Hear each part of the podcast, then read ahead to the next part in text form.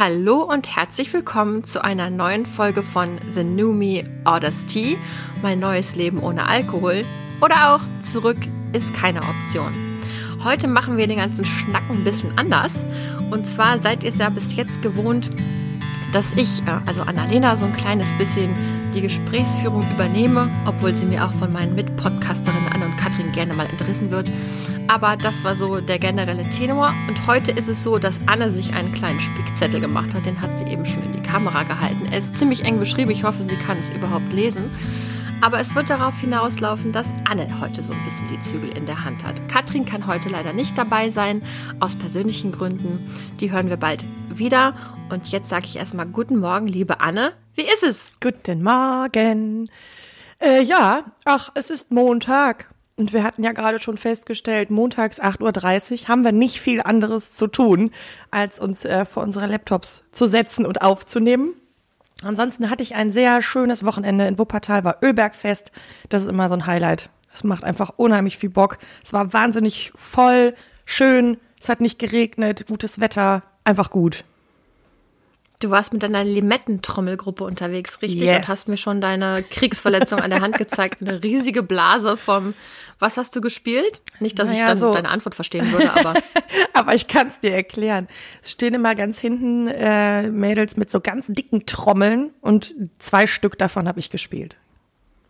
zwei gleichzeitig. Ja, immer Oder was? rechts, links, rechts, Ach, links. Ich habe ja zwei so. Arme.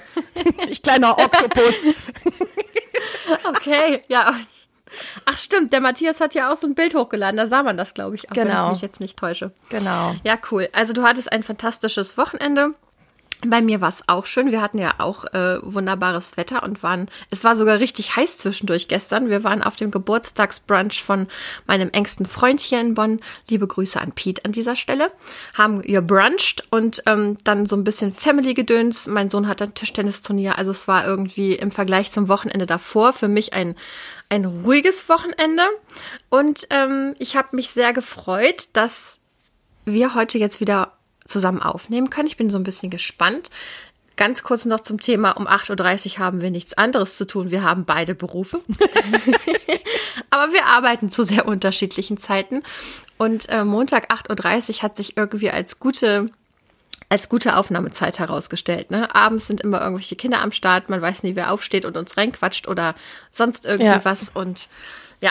Und unsere und morgens ist Wohnung, man halt auch noch fresh. ja, und unsere Wohnungen sind noch nicht groß genug, dass wir uns so ein Podcastzimmer einrichten könnten, wo wir dann sagen, also irgendwer anders kümmert sich jetzt mal hier um die Kinder und wir machen mal unseren Kram. Deswegen morgen sind wir schön alleine, weil alle irgendwas tun.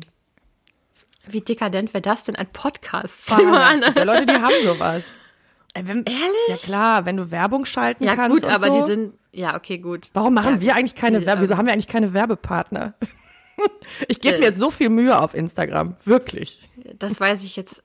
Ja, darüber müssen wir dann vielleicht nochmal off-record reden, ob wir das wollen und überhaupt und keine Ahnung. Ach so, aber, jetzt, äh, dazu kann ich kurz sagen, ja. wir haben ja keine keine äh, Instagram-Präsenz, also unter unserem Podcast-Namen bisher. Das liegt so ein bisschen daran, ich möchte nicht noch eine Instagram-Präsenz äh, befüllen mit Content, weil ich schon ja drei verwalte, unter anderem meinen.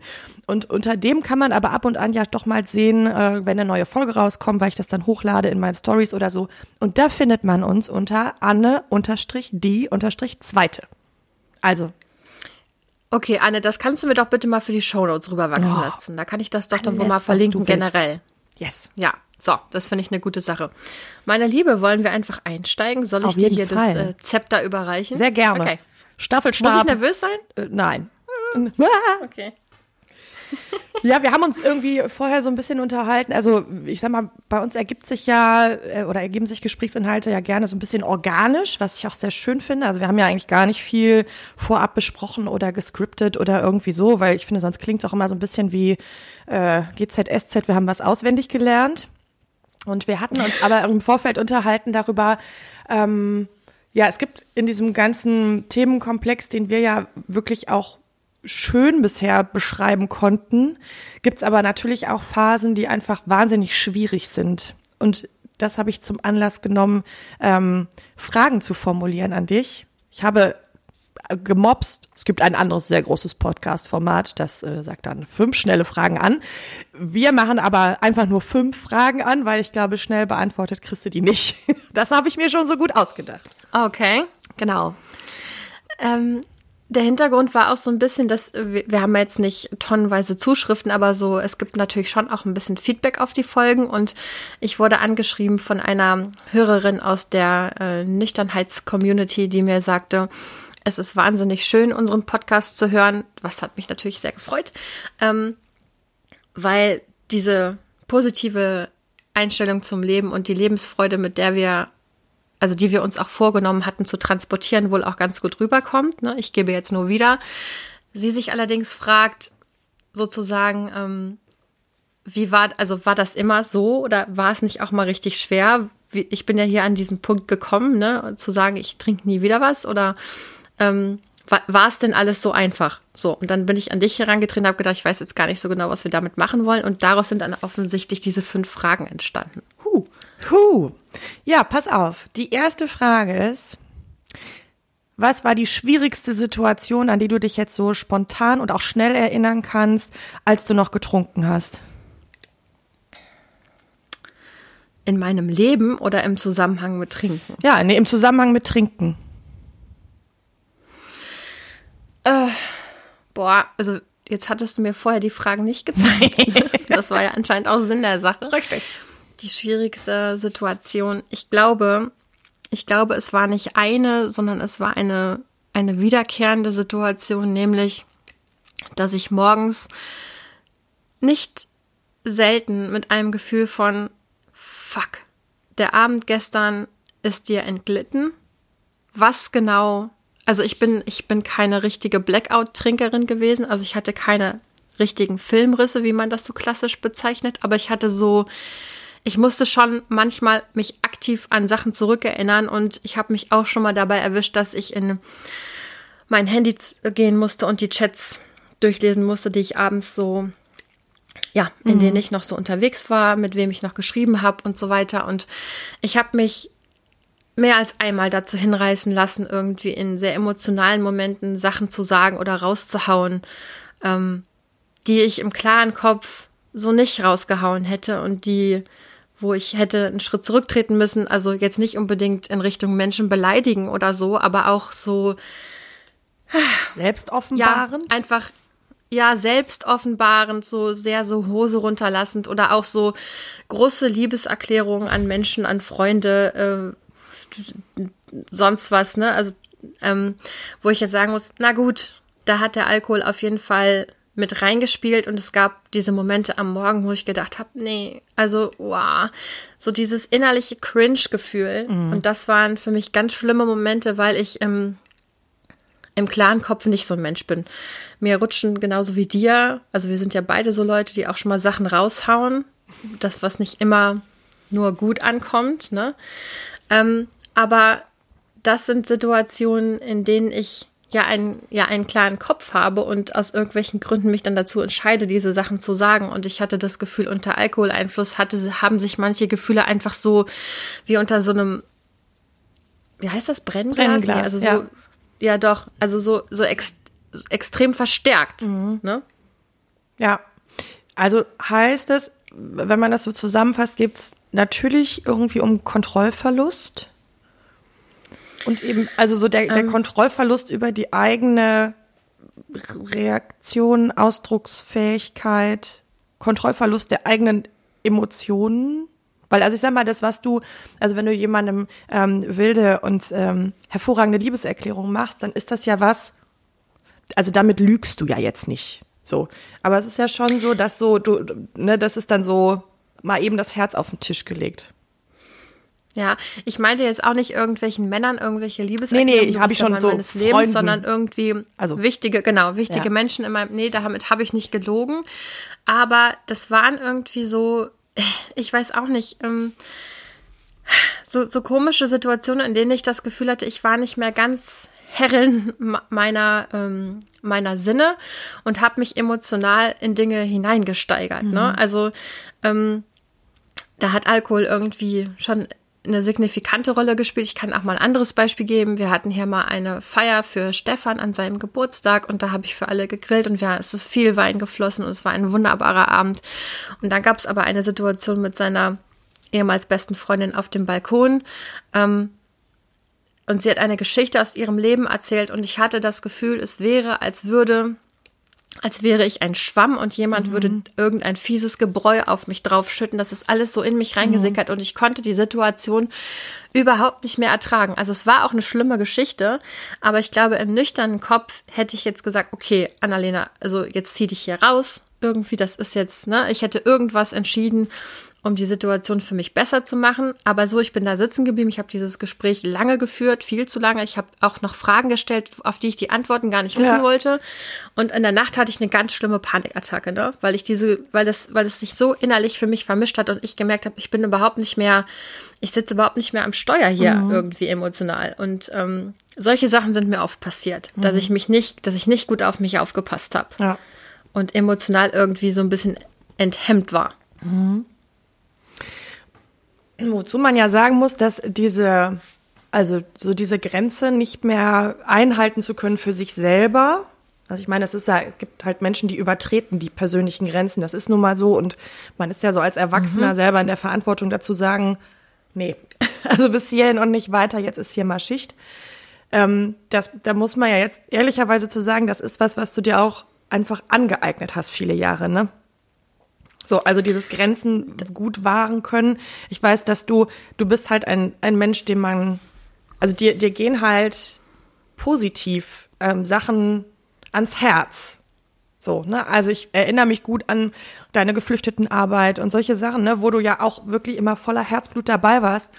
Und ich glaube, du hast einfach auch durch deine Veränderungen im Job hast du halt viele Jahre dran gearbeitet, eben nicht den Mist mit nach Hause zu nehmen, sondern auch sagen zu können, mhm. ich kann das bei dir lassen. So, das ist gar nicht meine Geschichte und ich kann das auch nicht verändern. Und dann ist ja, also finde ich es gar nicht ungewöhnlich, dass unter Einfluss von Alkohol das, was man so sich so hart erarbeitet hat oder gelernt hat, dass das dann fällt, auch sehr schnell. Mhm.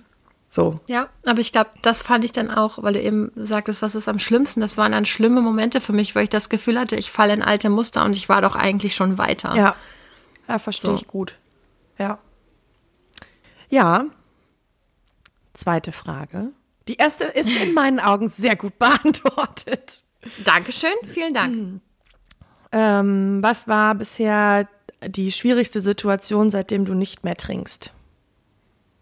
In Bezug auf Alkohol. Also das ist jetzt die, mhm, das ist jetzt die Follow-up-Frage. Ja. Ähm, ich glaube, es gibt zwei Situationen, die für mich schwer waren. Situation Nummer eins: An Tag zwei oder drei meiner Nüchternheit hatte ich wirklich ein Craving, wie es in der Community heißt. Also ich hatte Suchtdruck. Mhm. Ne?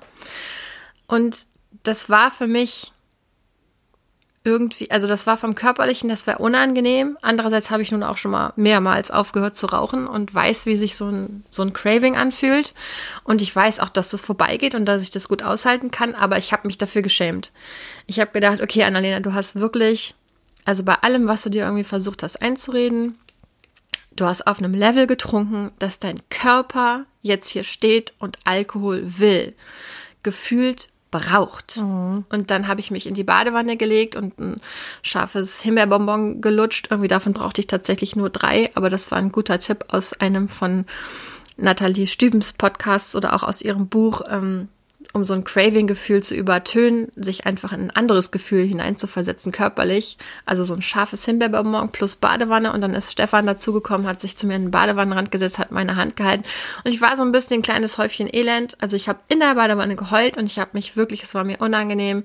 Ich habe gedacht, ähm, ja, es war, das war schlimm, obwohl es eigentlich so richtiges Craving nur ein oder zweimal mhm. Passiert ist habe ich gedacht, es ist übel, dass du es so hast so weit kommen lassen, dass es, dass es diese Situation gibt. Und dann ähm, gab es noch mal eine Situation, wo ich gedacht habe, Gott sei Dank habe ich diesen Podcast angefangen und Gott sei Dank habe ich allen Leuten gesagt, dass ich nicht mehr trinke, weil ansonsten wäre heute der Abend, wo ich mir sagen würde, du hast jetzt lange genug warst jetzt lang genug abstinent, du hast das gut geschafft, du kannst jetzt wieder kontrolliert trinken. Und da habe ich mir selber bei zugeguckt bei diesem innerlichen Prozess und gedacht, wie blöd kann man sein? Also mhm. ich so im Gespräch mit mir selber. Ja, du weißt das doch alles. Wie kann das sein, dass du jetzt hier wirklich stehst und denkst, auch ein bisschen doof, dass ich diesen Podcast gemacht habe, weil eigentlich, eigentlich habe ich mir doch jetzt bewiesen, dass ich das kann. So schlimm war es jetzt auch nicht. Leben. So schlimm war es nicht. So. Gott sei Dank war ich schlau genug, also im Vorhinein, ne? also beziehungsweise das heißt schlau genug. Ich habe genug Runden vorher gedreht, um zu wissen, ich werde wieder an diesen Punkt kommen und Eider Daus, ich bin es wieder. Mhm. Ich bin an diesen Punkt gekommen und ich fürchte, es war auch nicht das letzte Mal. Deswegen bin ich froh, dass ich ähm, keine Hintertürchen dieses Mal offen gelassen habe, weil ich glaube, diese leise Stimme von ach komm, ah nein, ach komm, diese Vergleiche nach nach unten, also ähm, ja ja, Dennis Dennis von nüchtern betrachtet und auch Nathalie Stüben sagen oft, man soll sich nicht vergleichen im Sinne von mit anderen alkoholabhängigen Menschen zum Thema, wo sind die Unterschiede? Also, ach so, der trinkt ja schon morgens Wodka, ich aber nicht, ne? Mhm. Sondern wo sind die Gemeinsamkeiten? Die Gemeinsamkeiten sind es. Ja. Und da habe ich einfach viele mit Menschen, die sehr abhängig trinken oder tranken. So. Und das lässt sich nicht wegradieren. Also das waren zwei, ja, das waren Momente, wo ich dachte, so einfach ist dieses Rodeo jetzt hier auch nicht. Hast du in diesem, ähm, in dieser Badewannen-Szene, warst du erschrocken darüber, dass es scheinbar ja doch über die ähm, psychische Abhängigkeit hinausgeht? Ja, also ich glaube tatsächlich im Nachhinein betrachtet war es auch nichts anderes, als wenn man aufhört zu rauchen und zwischendurch sagt der Körper Rauchen! Verdammte Scheiße, Rauchen! Jetzt so, ja. Ich glaube, so ähnlich, genau, so ähnlich war das auch mit dem, ich hatte ja kein Zittern oder irgendwie mhm. Krampfanfälle, schlimme körperliche Entzugserscheinungen, aber ich hatte so ein Ziehen in meiner Brust, wo ich dachte, da hilft jetzt nur ein Glas eisgekühlten Weißwein drauf zu schütten, um das zu befriedigen. Mhm. Das ist wie so ein gieriges Monster. Und ähm, das hat mich schon erschreckt. Mhm. Ja. Ja, das kann ich verstehen.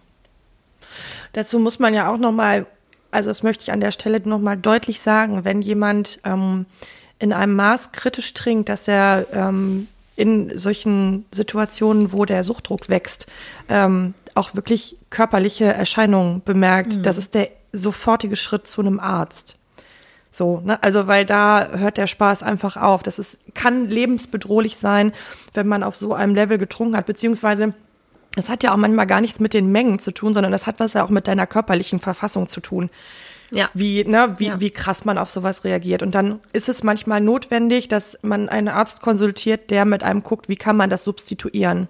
So, weil, also ich mhm. kenne halt auch Leute, die so alleine zu Hause Entzüge versuchen und die dann eben in so ein Delir fallen. Der, dann ist vorbei. Ne? Das darf man nicht, äh, kann man nicht runterspielen.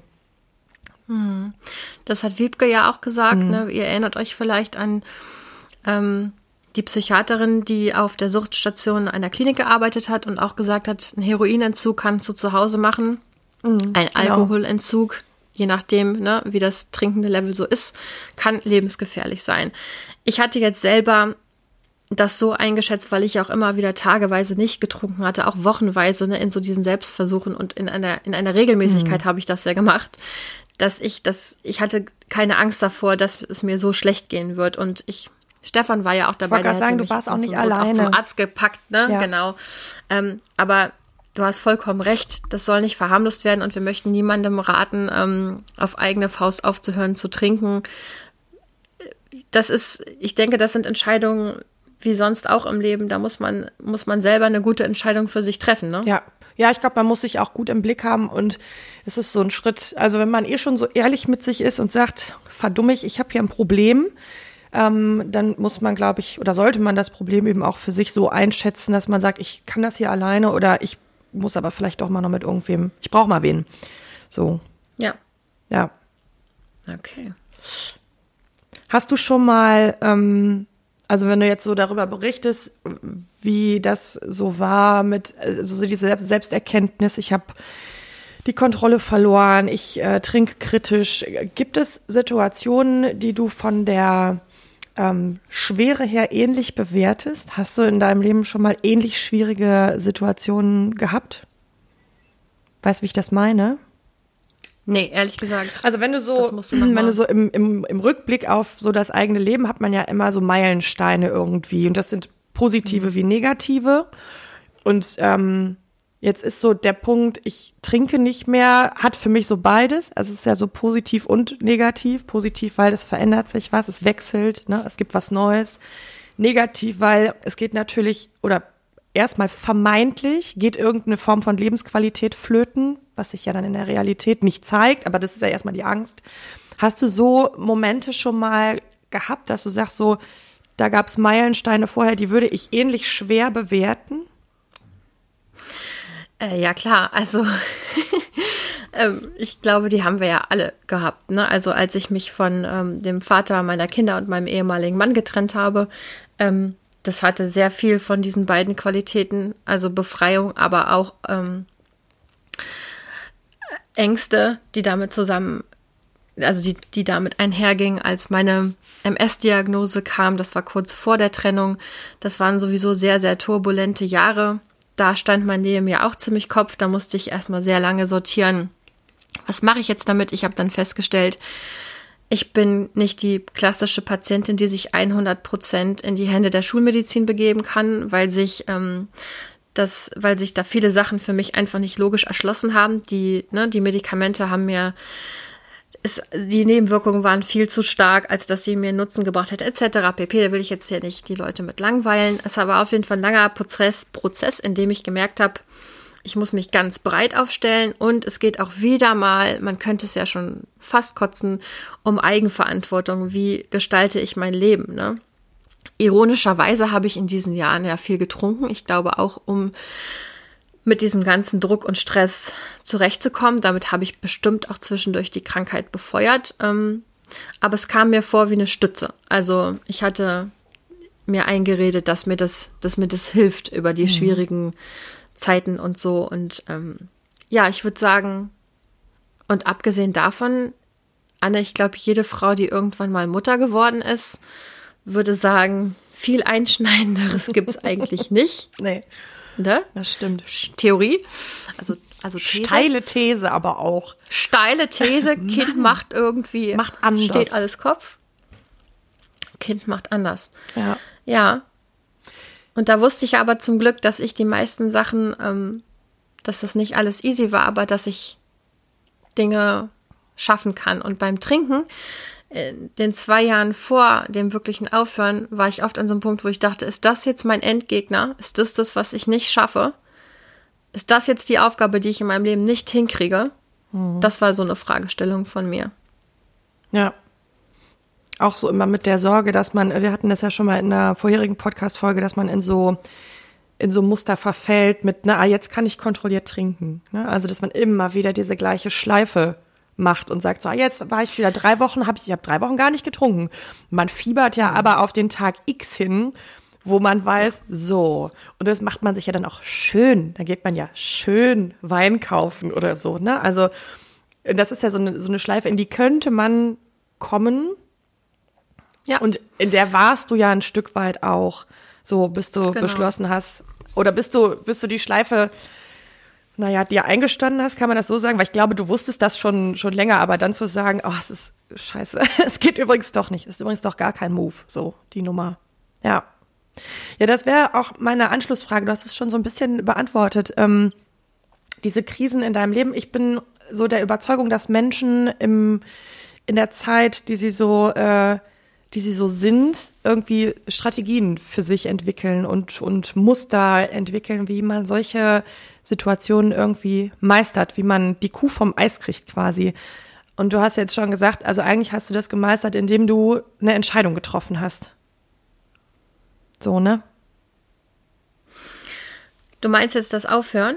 Oder? Beides. Du hast entschieden, aufzuhören. Du hast auch deutlich entschieden, dich äh, von deinem damaligen Mann zu trennen. Und das waren jetzt keine Entscheidungen, wo du gesagt hast, ach, mach ich jetzt mal so. Hm, habe ich gerade Lust drauf, sondern da bist du ja lange mit äh, durch die Gegend gelaufen und hast auch lange gebraucht, bis du an dem Punkt warst zu sagen, so jetzt wirklich. Äh, ich glaube, so, ich bin so ein Mensch und das kenne ich von dir auch, Anne. Ähm, wir brauchen manch, oder ich zumindest, ich brauche manchmal länger, slash sehr lang, slash nervig lang. ähm, aber wenn ich dann zu gewissen Entscheidungsprozessen, wenn ich die durchlaufen habe und wenn eine Entscheidung ansteht, dann ist sie auch da. Also ähm, damit will ich jetzt nicht sagen, dass man mich niemals eines Besseren belehren kann oder dass ich einmal mir eine Meinung bilde und die nie wieder ändere, sondern für mich, für meine Lebensentscheidungen, da ist es so, ich warte auch oft auf so ein Gefühl. Also ich warte oft auf dieses Gefühl, wenn ich große Entscheidungen treffe, weil ich weiß, dass es kommt. Und das hat mich bisher noch nie im Stich gelassen. Und so war es mit dem Aufhören jetzt auch. An diesem einen Morgen, als ich das Programm von Nathalie Stüben dann ähm, dieses 30-Tage-Programm gebucht habe und die E-Mail an meine Eltern geschrieben habe und meine Schwester und Schwager und Stefan eingeweiht habe, da war, da war es soweit. Da war der, da war der Moment, wo ich gedacht habe, so, ähm, ich brauche nicht noch mehr Beweise, ich brauche nicht noch mehr Schleifen. Das reicht jetzt. Das reicht jetzt für diese Entscheidung.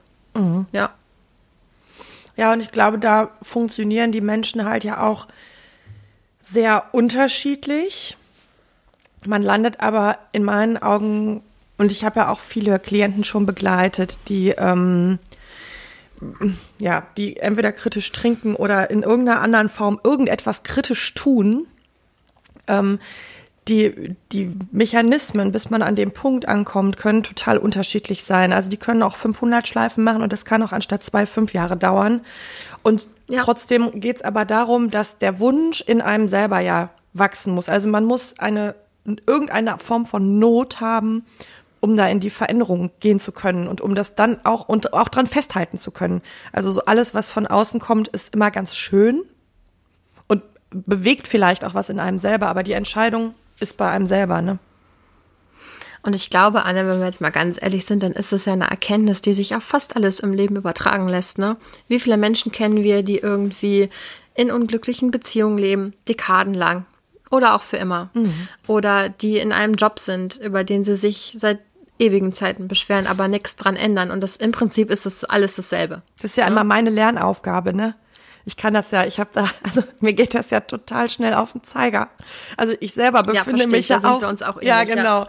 Also ich selber befinde mich ja auch in in vielen Schleifenprozessen, die immer mal wieder ablaufen und wo ich weiß, eigentlich könntest du da was dran ändern. Und das auch in ganz verschiedenen Bereichen meines Lebens. Aber wenn ich so Menschen habe, die mir drei Jahre lang erzählen, wie scheiße ihr Job ist, und ich sage denen, also irgendwann frage ich halt auch und sage, was hält dich denn davon ab, das zu verändern?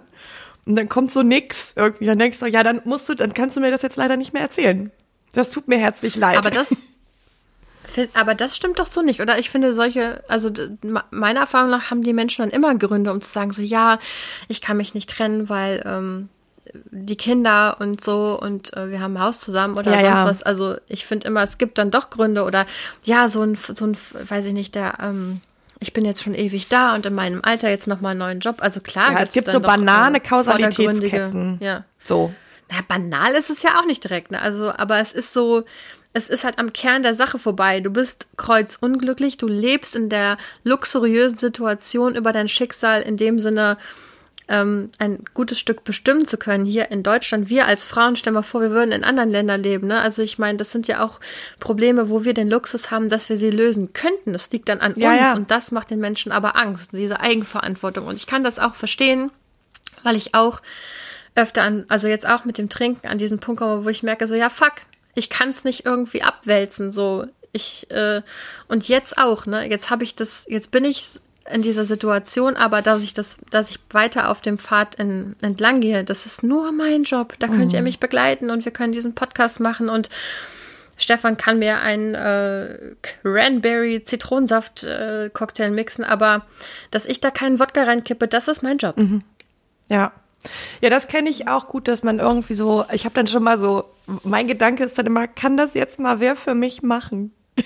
Ja, so, Mano. Hallo, verdammt nochmal. Wann kommt denn jetzt bitte der oder diejenige, die das hier für mich verdammt nochmal übernimmt? Und dann fällt man so zurück und denkt, oh, verdammt, das kann keiner. Du musst das jetzt wirklich selber mhm. machen. Oh.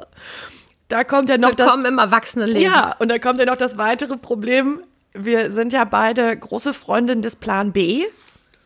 Also Richtig. egal, was wir in unserem Leben Plus getan Notfallplan. haben. Genau. Wir haben ja häufig Plan B gehabt, sei es äh, irgendwelche wilden Urlaube, irgendwelche, irgendwelche Studiumsfragen etc. pp. Es gab den Plan B. Immer. Das hat sich, glaube ich, an dem Punkt geändert, wo wir schwanger waren und wussten, also das, das muss raus. Das ist jetzt schlecht. Das Es gibt Plan A. Das muss raus. So, machst du jetzt gar nichts. Das ist so. Ähm, eine der wenigen Situationen, wo wir keinen Plan B hatten. Und ich glaube, aufzuhören, ähm, zu trinken und zu sagen, so, ich habe das offen gemacht und ich bin jetzt hier auf der öffentlichen Bühne mit dem Thema, das entbehrt gerade auch eines Plan Bs. Den gibt's gerade auch nicht so richtig. Also außer halt rückfällig werden. Okay. Ja, und also natürlich kann ich jetzt den Podcast aufhören und äh, richtig abschmieren. Ähm, aber das ist natürlich, also wenn ich das jetzt durchspiele in meinem, in meinem Kopf, dann ist das, wäre das natürlich ein Wahnsinn.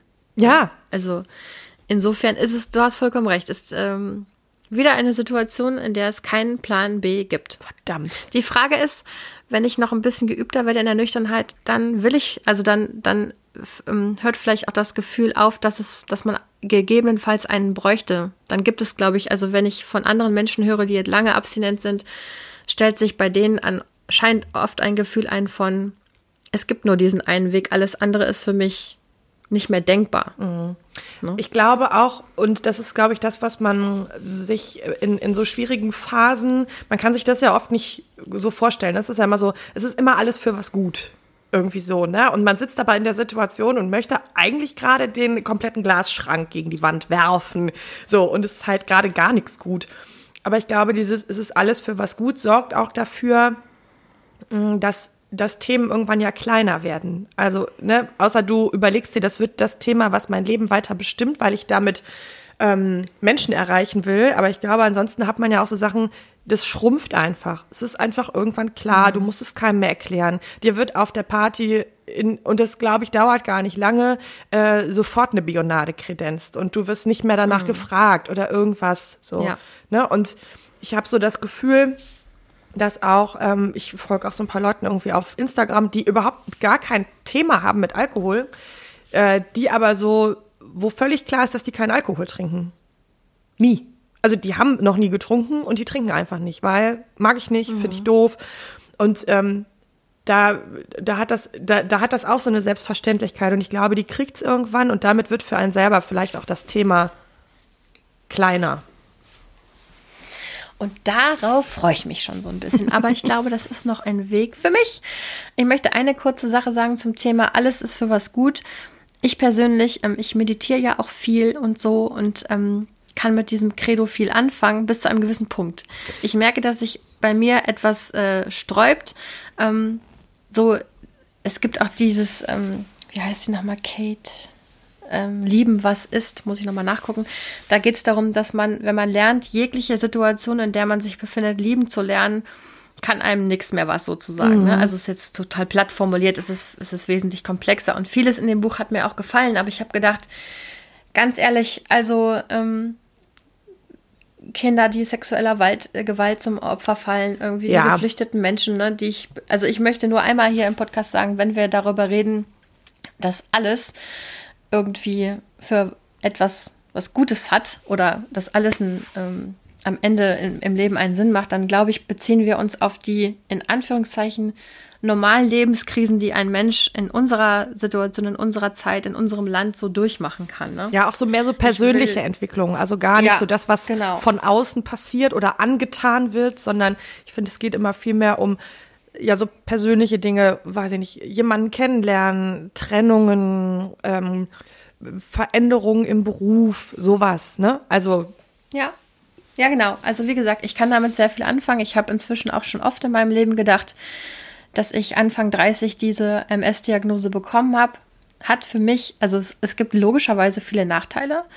Ich fühle mich öfter, als wäre ich wesentlich älter, als ich eigentlich bin. Aber das hat manchmal auch was Gutes, weil ich denke, ich habe früh in meinem Leben begriffen, dass es, dass es hier, dass dieses Leben was ist, was man feiern sollte und dass es ein, eine Sache ist, für die man dankbar sein darf. Und äh, ich das Leben einfach fantastisch finde. Und da sind wir uns ja auch sehr nah, Ja. ne? dass wir, ähm, dass wir das Leben wirklich, wirklich mögen. Auch wenn wir manchmal wirklich abgefuckt sind von diesem und jenem. Ach, und Ne? auch wenn wir mal zwischendurch Klar. wirklich abgestürzt sind.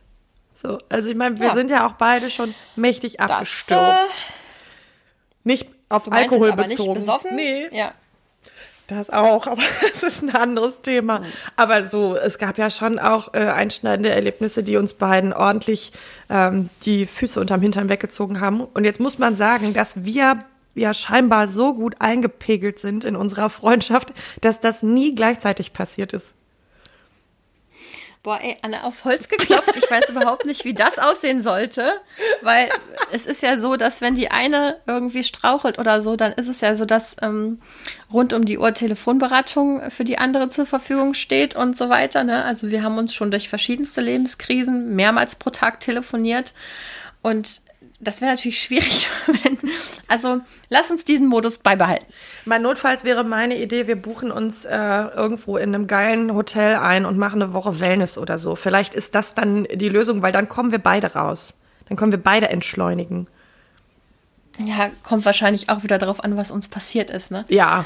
Also, das, das würden wir dann ähm, mal irgendwie überdenken. Ich weiß es nicht. Waren das eigentlich schon deine fünf Fragen? ja habe ich noch, darf ich noch eine? Ja, eine, Eine noch, letzte. klar. Komm.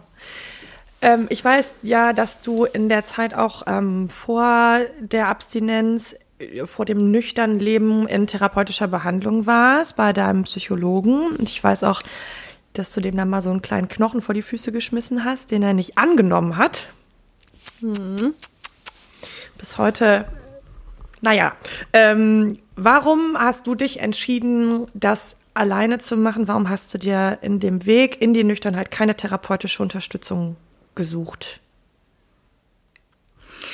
Boah, also, ähm, erstens mal, ich bin ja ein vollkommener Fan von meinem Therapeuten, weil ich weiß nicht, ob ich den Namen jetzt hier nennen darf, mach ich mal lieber nicht. Aber auf jeden Fall bin ich ein ganz großer Fan von meinem Psychotherapeuten, bei dem ich jetzt hätte ich fast doch gesagt, ich dödel, ey. Ich oh Mann, da hätten wir schneiden müssen, Anne. Ach, Oh. Scheiße, jetzt können wir nicht. Lass es bitte. Schneiden. Nee, das können wir nicht so gut, das lassen wir besser. Also, Piepen. ich bin ein großer Fan. Ich habe mich sehr viele Jahre sehr aufgehoben gefühlt. Ähm, ich habe in meiner Jugend schon mal mehrere Jahre eine Therapie gemacht, weil ich unter Panikattacken gelitten habe. Und da war ich auch an der Seite einer großartigen Therapeutin. Und also ich habe, ich habe rein positive Erfahrungen mit dem Thema Therapie gemacht. Ich weiß, dass es ein Glücksfall ist und dass es vielen Menschen da anders geht. Ich hatte aber irgendwann auch das Gefühl, Anne, ich hoffe, das klingt jetzt nicht zu bescheuert, aber ich hatte das Gefühl, ich habe jetzt alle Skills. Ich weiß, was der mich jetzt fragen wird. Ich, ich weiß, mit welchem Bullshit ich gerade versuche durchzukommen und ich weiß, welche Frage es braucht, um zu gucken. Also ich hatte das Gefühl, nach so vielen Jahren Therapieerfahrung und aber dann auch nach den vielen Erlebnissen oder nach den Aufgaben, die ich mir selber gestellt hatte. Zum Beispiel Verlustangst war für mich so ein dickes Thema. Ne? Ich hatte nach meiner Ehe eine Beziehung, in der bin ich viel zu lange geblieben. Ähm, die hat mir nicht gut getan und da hätte ich früher aussteigen müssen. Und als diese Beziehung zu Ende war, habe ich gesagt, mein jetziges Thema ist das Thema Verlustangst und das werde ich so lange bearbeiten, bis ich damit verdammt nochmal durch bin. Und ich würde behaupten, das habe ich geschafft. Und ich rede jetzt nicht davon, dass ich nicht manchmal wach liege und mir ausmale, was wäre, wenn meinen Kindern was passieren würde oder so, oder dir oder meinem Freund, sondern Ja. jemand trennt sich von mir, ein Mann trennt sich von mir, eine Freundschaft trennt sich von mir. Wie gehe ich damit um? So, und ich habe das Gefühl mit dem Alkohol, ich habe ja das Programm gebucht von Natalie. Ich, die hat ja eine große Community und es gab auch Aufgaben für jeden Tag. Ich hatte nicht so richtig das Gefühl, ich bin alleine. Ich hatte aber das Gefühl, therapeutische Hilfe brauche ich nicht, weil ich weiß, ich, ich, ich hatte das Gefühl, ich habe verstanden, warum ich trinke. Ich habe verstanden, dass ich mich in eine Abhängigkeit gebracht habe und ich habe verstanden, dass der einzige Weg jetzt ist, aufzuhören. Und dann war für mich nicht logisch, wofür hätte ich jetzt noch einen Therapeuten gebraucht? Ne? Also, so war mein Empfinden. Ja, ich teile das auch. Also ich teile dein Empfinden. Ich glaube, du hast, ähm, also eigentlich hast du dich ja getrennt Und derjenige, der sich trennt, hat ja häufig im Vorhinein schon die Beziehung 500 Mal durchgekaspert und hat begriffen, hier gibt's Punkte, da passen wir nicht mehr zusammen. Hier gibt's Sachen, die, die kriegen wir nicht ausgemerzt. Also ne, Menschen verändern ihr Verhalten nicht nur, weil ich das dann besser finden würde. Alkohol hat sein Verhalten auch nicht geändert, weil du das besser gefunden hättest, -mm. sondern blieb genau das Gleiche. Und das, das war auch mein Gefühl. Du hast im Vorhinein ziemlich viel geackert und ziemlich viel bearbeitet. Und Trennungsangst und sich von Alkohol trennen verzahnt sich ja auch ganz, äh, ganz gut. Und dann war eben so. Oh, das ist schlau, darüber habe ich noch gar nicht nachgedacht. Das ist ah. eigentlich gar kein schlechter Gedanke. Ja, und ich glaube, so, so bist du das wahrscheinlich auch angegangen, was ja sich jetzt zeigt, auch eine gute Idee war. So. Ja, wobei eben ähm, mein Therapeut auch gesagt hat, also von, von ihm habe ich mich verabschiedet da war ich drei Wochen nüchtern oder so oder vier und habe beschlossen, dass ähm, die Langzeittherapie jetzt zu Ende ist, obwohl ich noch Stunden habe. Es ist allerdings so, dass er mir gesagt hat, wenn Sie mich nochmal brauchen sollten oder Lust haben, mir zu erzählen, wie es Ihnen geht, witzig, da habe ich heute Morgen noch drüber nachgedacht, dass ich das mal machen möchte, dann bin ich da. Cool. Dann ist die Tür hier nicht zu. Also habe ich das machen können in dem Wissen, wenn ich diese, wenn ich es falsch eingeschätzt habe oder wenn sich was verändert und ich das Gefühl habe, ich brauche jetzt doch noch mal jemanden von außen, der mit mir da drauf guckt und mich dadurch ähm, begleitet, dann dann hätte ich auch jemanden tollen, weißt du? Das ist natürlich optimal. Du hast also doch einen Plan B. Nein, das ist ja so total äh, gutes Backup, das zu wissen irgendwie und das auch zu wissen mh, mm, außerhalb von familiären Verbindungen. So, mir, ich. Ja, ich glaube, meine Eltern wären da die vollkommen falschen, um mich durch das Thema Abstinenz zu begleiten. Die begleiten mich in meinem Leben so eng in ganz vielen Dingen und wir sind uns sehr nah, aber ähm, manches muss man ja auch als erwachsene Frau dann als erwachsene Frau durchstehen, ne? Ja, das war das Thema, mit dem ich heute enden wollte, weil ich wollte da noch mal näher drauf gucken. Es gibt Möglichkeiten der Unterstützung für Menschen, die Möglichkeiten brauchen. Wir haben irgendwie ganz am Anfang schon mal über anonyme Alkoholiker gesprochen. Wie heißen die? Blauer Ring, weißer Ring. Eins ist Opferschutz, eins ist Alkohol. Welches ist welches? Ich weiß es nicht mehr. Das überlege ich jetzt auch gerade. Blauer Ring, oder? Naja. Blauer Ring. Also die ganzen Wohlfahrtsverbände, also Caritas, Diakonie, AWO, da gibt's in jeder Stadt immer Möglichkeiten, äh, sich da auch erstmal niederschwellig beraten zu lassen, weil das wissen nun mal leider auch viele Leute, die äh, gerne therapeutische Unterstützung hätten, einen guten Therapeuten oder eine gute Therapeutin zu finden, ist nicht mal eben und kann heißen, dass man ein halbes Jahr warten muss.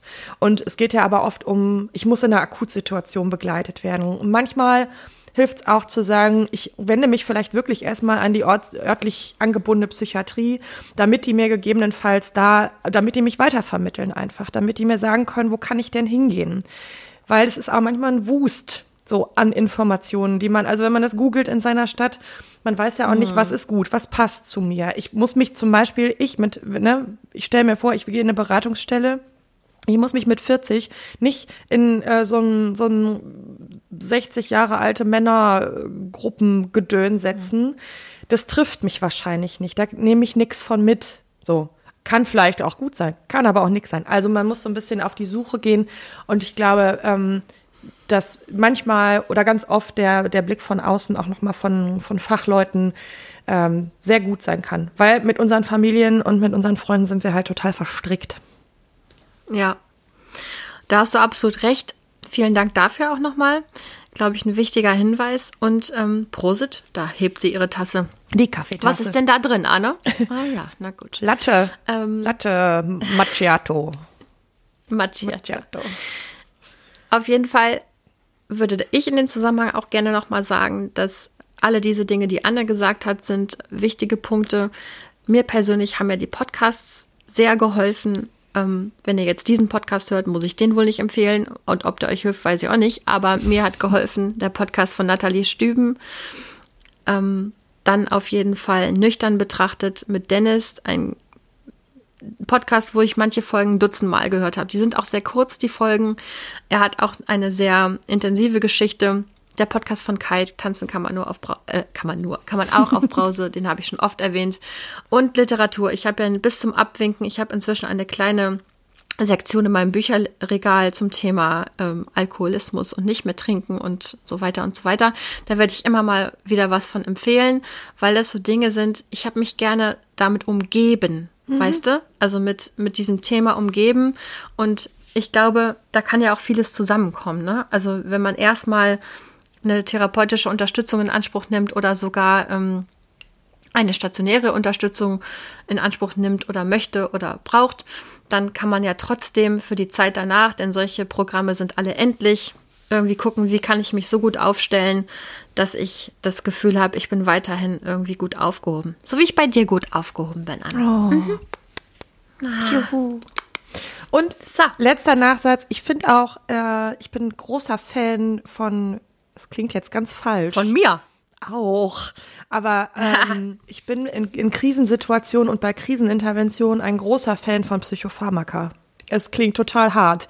Aber wenn man das auf eine bestimmte Zeit nutzen kann, um sich zu stabilisieren, um dann wieder Anlauf nehmen zu können, um was Neues zu beginnen, ist es äh, total oft erstmal ein sehr guter Plan. Und wie gesagt, ich gehe auf Kannst zeitliche Begrenzung und ich gehe auch auf bitte jetzt nicht die Superhammer, wo man hinterher äh, medikamentenabhängig ist. Die gibt's natürlich ja, auch. Ja, und bitte auch nicht die Sachen, die du bei deiner Freundin aus dem Medikamentenschrank klaust Nein. und dir dann noch eine Flasche Wodka dazu ansetzt. Nee, es muss, es ja, sollte dann, genau. ne, also wie gesagt, dann ist ärztliche Begleitung angesagt und auch psychiatrische Begleitung und die Leute wissen aber, was sie tun und ähm, gehen ja auch auf die Wünsche der Patienten ein, wenn man sagt, ich möchte jetzt bitte alles ausschleichen oder man geht dahin und sagt, ich bin. Ich möchte bitte medikamentenabhängig werden, kein Problem. Darf ich dazu, wie meine, wie meine Oma, meine 90-jährige Oma, die jetzt Psychopharmaka nimmt und gesagt hat, naja, das wäre jetzt auch nicht so schlimm, sie wäre ja 90. Also sie wird eh jedes Rezept kriegen. Ach, gute Einstellung. Ich hab, ich hab Wer weiß, was wir 90, äh, weiß ich auch nicht, ob ich das werden will. Aber anderes Thema, anderes Thema. Äh, liebe Anne, vielen herzlichen Dank für diese fünf intensiven Fragen. Ich gehe jetzt so ein bisschen geflasht in meinen restlichen Tag und äh, in mein in mein normales in Anführungszeichen Leben und jetzt zur Arbeit und so mit diesen Sachen im Gepäck. Aber ähm, es war gut. Ich war so ein bisschen aufgeregt. Ich hoffe, es hat ein paar Hörerinnen und Hörern vielleicht geholfen. Vielleicht erkennt sich jemand wieder. Ihr wisst, wenn ihr euch bei uns melden möchtet, dann gerne unter Annalena Froh, Froh mit Haag, alles klein und zusammen, at web.de. Das seht ihr auch nochmal in den Show Notes. Da könnt ihr auch Anne und Katrin erreichen. Ich leite alles weiter. Wir freuen uns über eine gute Bewertung bei Spotify, einfach weil, weil es Mut macht, ne? Also nicht so, es ist so, so, so ein bisschen, ich weiß nicht, ob das so ein Ego-Ding ist, aber es macht, es macht Freude zu sehen, dass es Menschen gibt, ähm, die es auf irgendeine Art wertschätzen. Denn wir blödeln hier auch mal viel rum, aber unterm Strich muss man ja sagen, ist uns auch eine Herzensangelegenheit, hier miteinander zu sprechen. Ja. So, so, mit diesem tollen Schlusswort von Anne. Achso, ich sollte jetzt, jetzt groß. Ich bedanke ja. mich, äh, dass du geantwortet hast auf meine Fragen und wir machen das bestimmt doch mal und ich äh, werde einen Teufel tun, dir vorher die Fragen mitzuteilen. Ich möchte auch mal fünf Fragen an dich stellen. Wir machen mal eine Exkursfolge, da stelle ich einfach fünf wilde Fragen an Anne. Eieiei. Hm. Oh. Jawohl. Jetzt weiß ich, wie das mit der Angst ist. Abgemacht. ja, so ihr Lieben. Macht es gut, habt eine schöne Woche, passt auf euch auf und schaltet wieder ein. Sonntags laden wir die neue Folge hoch. Wir grüßen euch lieb. Tschüss. Ciao.